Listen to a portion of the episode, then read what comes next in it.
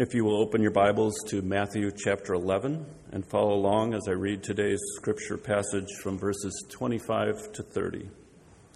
If you don't have a Bible, you can use uh, one of the blue Bibles that is near you in the seats. Uh, Matthew is the first book of the New Testament. and Our text can be found on page 816 in the blue Bibles. This passage is somewhere in the middle of Jesus' ministry and occurs while John the Baptist is in prison. When John sends some messengers to him to find out if Jesus is the one who is to come or whether he should look for another. Let us hear the word of the Lord our God. Matthew chapter 11, 25 to 30.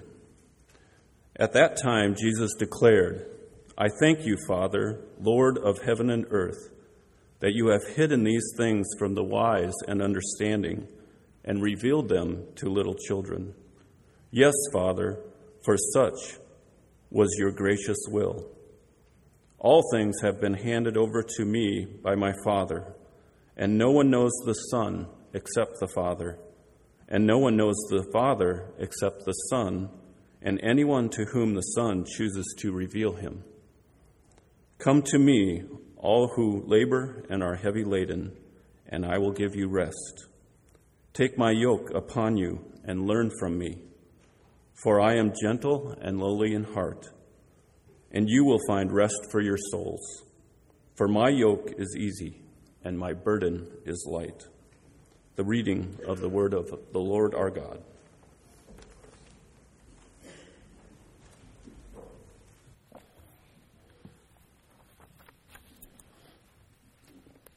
Let us pray together. Lord, bless our study of your word, our consideration of this passage, that we will grow in your grace, that we will indeed come to Christ, that indeed, Lord, we will live under his gracious yoke and learn of him all of our days. For your glory and honor, we pray. Amen. In the movie uh, Nanny McPhee, which I've seen two times in the last few days with my grandchildren. Uh, a widowed father is struggling with seven wild and disobedient children. They are manipulative, out of control, they have no boundaries whatsoever. Nanny McPhee comes, and as you can guess, eventually restores order to the household. But what's interesting is the emptiness and stress of the children before she gets there. They're, the children's shallow, raucous laughter and nagging, biting dissatisfaction in everything that they do. And then the wholeness and deep happiness of the children when they begin to submit to the leading of the new nanny. Now, it's in ideal terms, of course, but that's the basic story. And we've heard of this, seen it, some of us. Children who had no boundaries, uh, no tender, attentive care, who really are full in their freedom of anxiety and destructive behavior, but who, when brought into a new environment of care and order and wisdom, they begin to flourish. They become whole. Structure brings wholeness in these children's lives. And more than you may realize, that's what this passage is about in Christ's invitation to come to Him. There's no doubt about it here that the word uh, yoke that he speaks of here, it means submission to Christ's new environment, his care and instruction. And learn of me in the Greek means learn of me. Okay? learn my ways. Learn how I think. Learn how I trust. Learn how I love the Father and how I love people. In particular, learn my gentleness and humility, and you will find rest for yourselves. Who's calling us to a whole new life, see? A whole new character marked by gentleness and humility It is in that new environment under His care and that new character that we find our rest. So, to submit to His yoke and learn from Him is to submit to His good care, right? It's to leave a life which, like an unruly child, you speak however you want, you think however you want, you do whatever you want, when you want, and it means giving your life over to following Christ and being like Christ. And when this happens, he says there's an actual healing of your soul that begins to take place. As he promised, you will find rest for your soul. Now, first, I want to consider some of your reasons why you might hold back from such an invitation. I mean, here is the Lord of heaven and earth. We would say to you, God incarnate in the flesh, inviting you to come to Him to receive rest. Why might you be holding yourself back? Some of you may be uh, thinking, uh, I'll find rest in a yoke that doesn't really make sense to me. That in a yoke, I'm going to find rest. In fact, yoke generally in Scripture is spoken of in a bad sense, a heavy yoke that's put upon someone. Uh, you might compare it, uh, as you hear it, you might compare it to someone handing you some cement shoes and saying, uh, You're going to play basketball in these shoes. Here, put these on. You'll be able to jump really high in these cement shoes. I promise. And of course, you're thinking, No way. That, that just doesn't make sense. So, a yoke and rest just don't go together. I don't want to be under anybody's yoke, and I don't want to be under Christ's yoke. Uh, but we can give examples, right, where yokes are not only helpful, but they're absolutely necessary. Uh, easy examples you've heard of before. Uh, like uh, the train that's not on its tracks is not going anywhere. The tracks you see are a yoke. It can't leave those tracks, but in that yoke is the freedom of the train, right? And though there are off road car races, for the rest of us, you have to have a road for your car to get where you're going. You need a leveled, even, hard surface, right? You need every obstacle cleared. You need bridges and tunnels and signs and maps. The road or street is a yoke, but it's the only way you're going to get where you're going. It's the freedom to go, the freedom to drive anywhere in America as you will follow the yoke, as you take the yoke upon you, so to speak. So we can see how there are examples of restriction bringing about freedom. And here's the key to these that the train is made for the track, the car is made for the road. Trains' wheels, cars' wheels, they're made for those environments. And you, we would say, the gospel would say, you are made for Christ's yoke. You were made by God, for God. You were made to know God. You're made to submit to God. You're made to be like God. That's your track. That's your road. And when you get on that road, you find rest for your soul. So, one objection may be that they just don't go together, but at least we can see in areas where they can go together, and they certainly go together in regard to God's yoke upon us. Uh, the other objection that we'll talk about is that you may think, well, I'm free now, and I don't want to be unfree. I don't want to reduce my freedom. Why would I give it up? But Christ here, in his invitation, assumes that you're not free. He, this is addressed to those who labor and are heavy laden. You might say that Christ assumes you're already under a burdensome yoke, and He's addressing you as under that burdensome yoke. It's really a swap, you might say, okay? A Christ saying, How about unburdening that yoke that's got you bent over and eventually will grind you into the ground? How about taking on this yoke I'm offering you that will enable you to stand up and walk? that will be light and easy. A stray dog in the neighborhood's barely getting enough to eat to stay alive. You see this dog, you've seen it around a little bit. He's severely malnourished. His ribs are sticking through his sides. His skin, his coat is dull and ragged. He has an open wound from a dog fight. He, you don't even like to look at him hardly. But you want to help him. You want to take him in. You want to save him. You want to rescue his life, right? And yet the dog is scared of you. He thinks when you hold out a collar and a leash, he's backing off because he doesn't want to be under that leash. You know, he's free. free to be a dog and go about and do what he's doing in his malnourishment and his wounds and his sickness and his slow death. And you're basically saying to him, Dog, you're burdened, you're weary, okay? Let me take care of you. Uh, you want to put this collar on him, but uh, he doesn't realize what regular, wonderful food means, right? He doesn't realize what clean water means. He doesn't realize what a warm bed means, what medical attention means, what belonging to a caring family means, what being petted means, what sleeping beside somebody at night means. He doesn't realize that one day when you reach for the leash, he will jump up and down with joy to get to walk with you. He didn't know all that. He just sees the leash.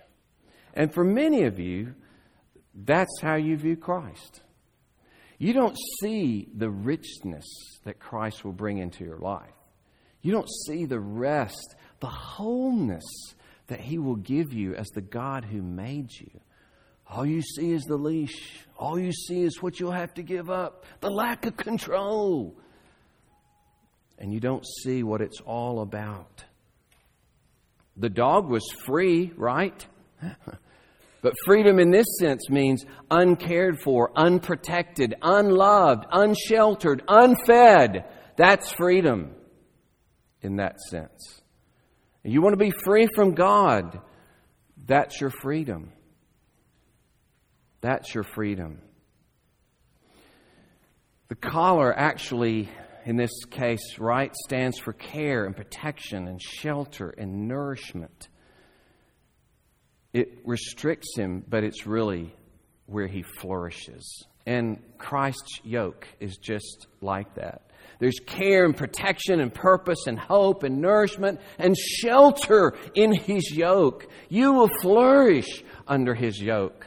You will, in the end, die without it. Because you're made for that yoke. You're made to be in fellowship with this Christ and to be under his care. And outside of that, eventually, you, you will die. You will, your life will end in death and judgment. And you'll lose so much along the way. So, here at least a couple of objections that these don't go together yoke and, uh, and rest. And I'm free without Christ's yoke. But indeed, uh, yoke means freedom in this case, and you are under a yoke, a burden, a burden that is killing you. So Christ would say to you.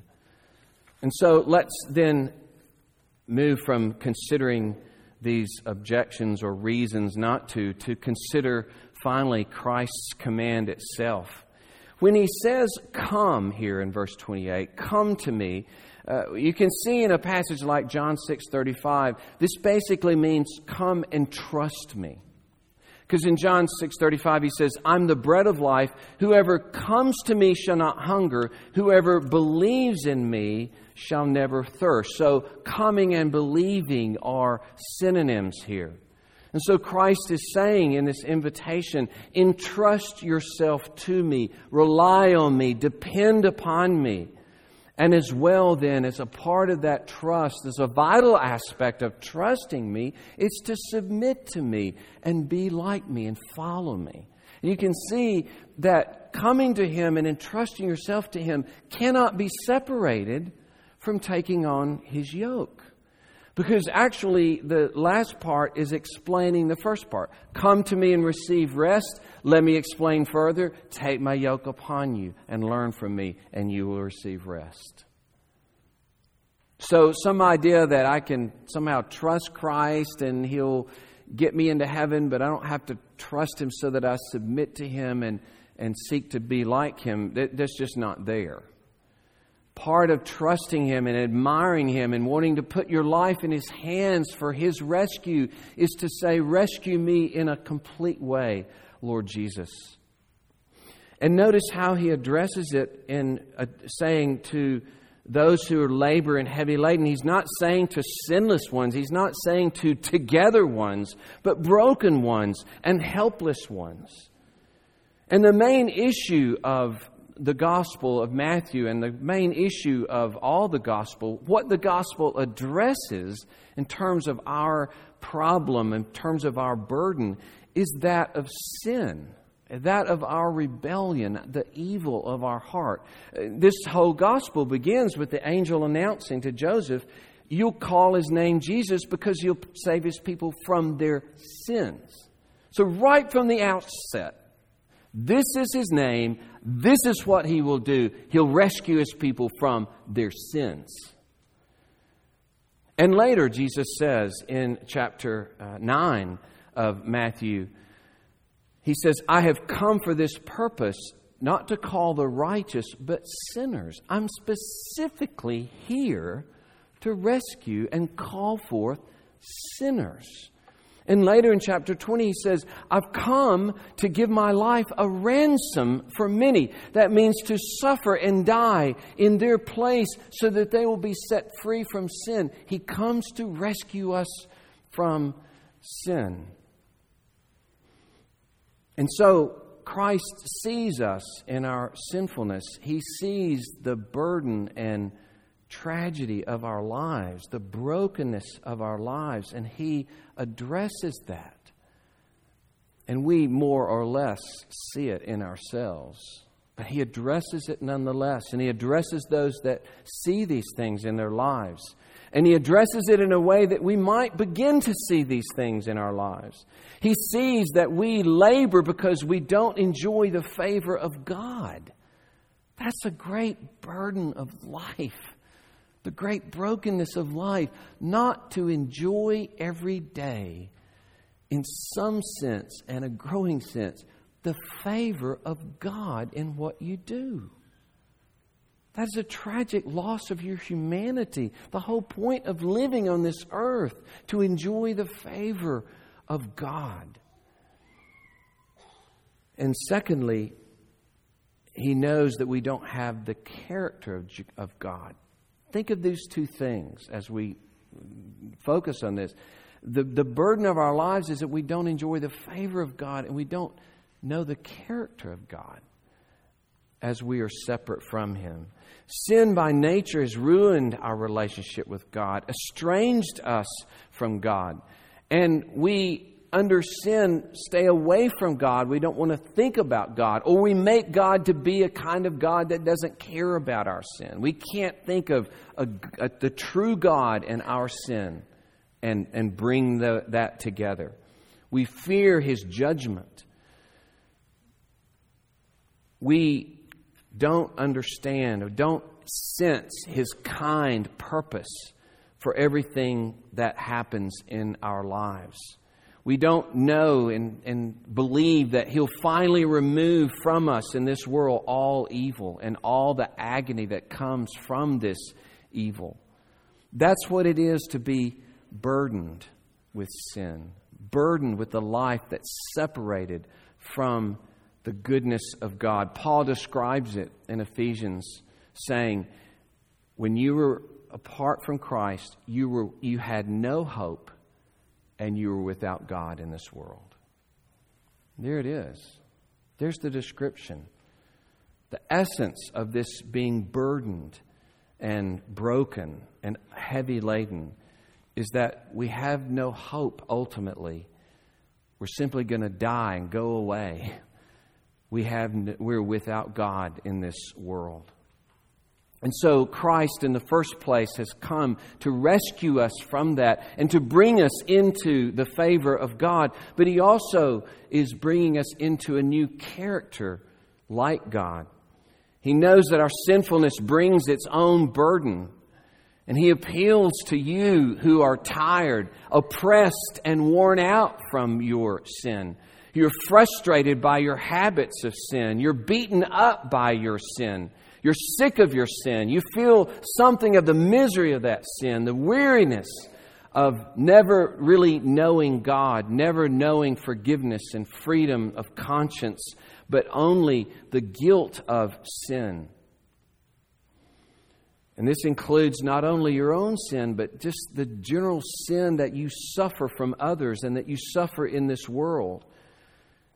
It, includes the pain of this broken world that eats at you, that sometimes just flat runs over you.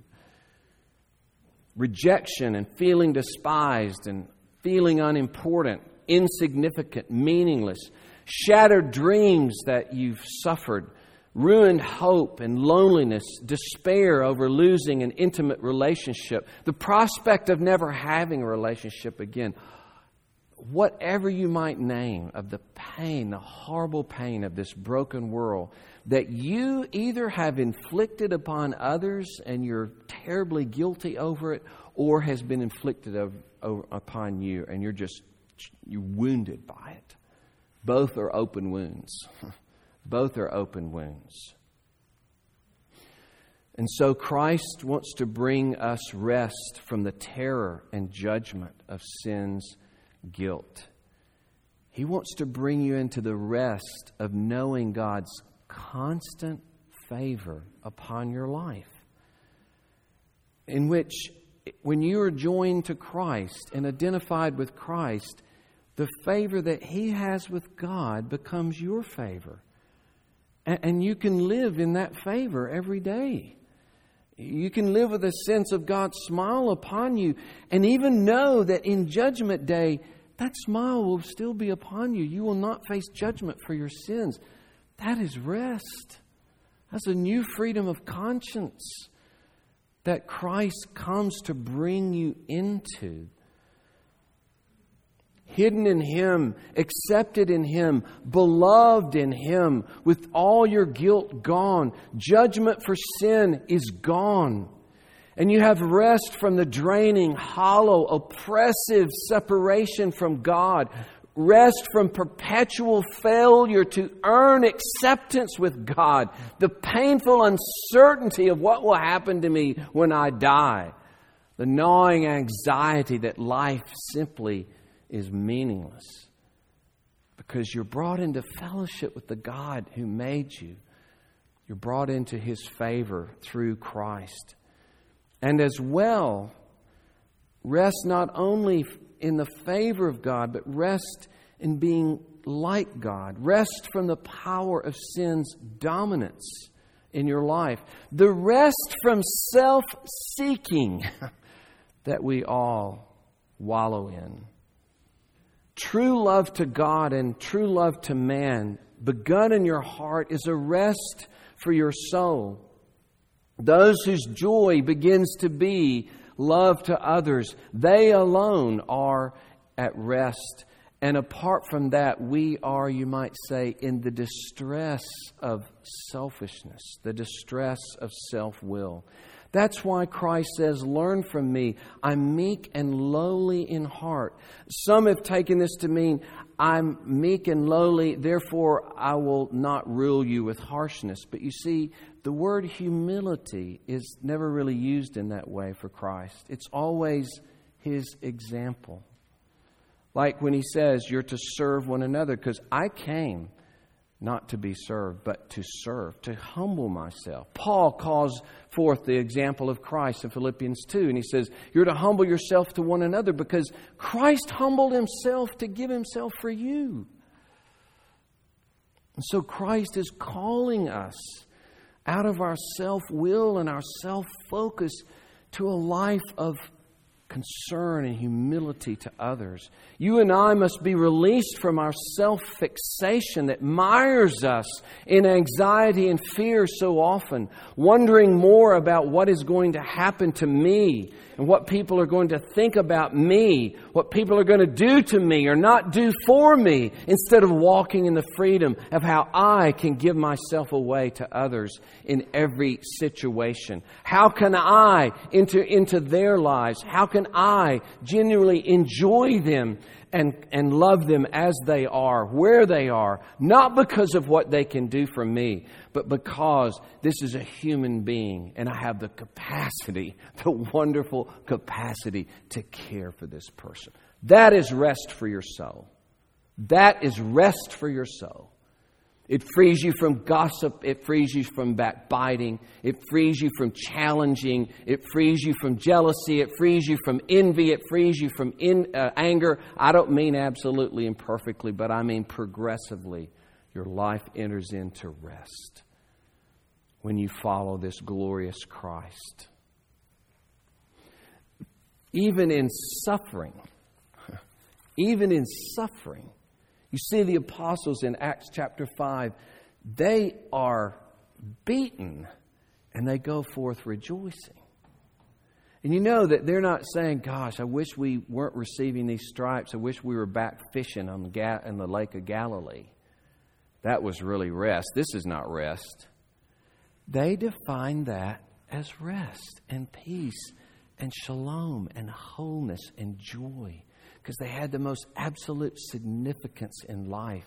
They had the absolute purpose and glory that they were serving this God and holding forth His love and grace to the world, whatever the cost. That was rest to them. It's interesting when Christ says that my yoke is easy. The word there, Greek word Chrestos, is actually the word for kindness. It's used so often in Scripture. My yoke is kind. It's a happy thing. It's a blessed thing. Matthew Henry says, It's a yoke lined with love. In it, you have the favor of God. In it, you have, without it, all the comforts of the world don't mean anything. And so you take on the, you, you enjoy the favor of God. Increasingly, you walk in the character of God and therefore have the happiness of God and the rest of God, the rest of Christ Himself because of your taking on a new character.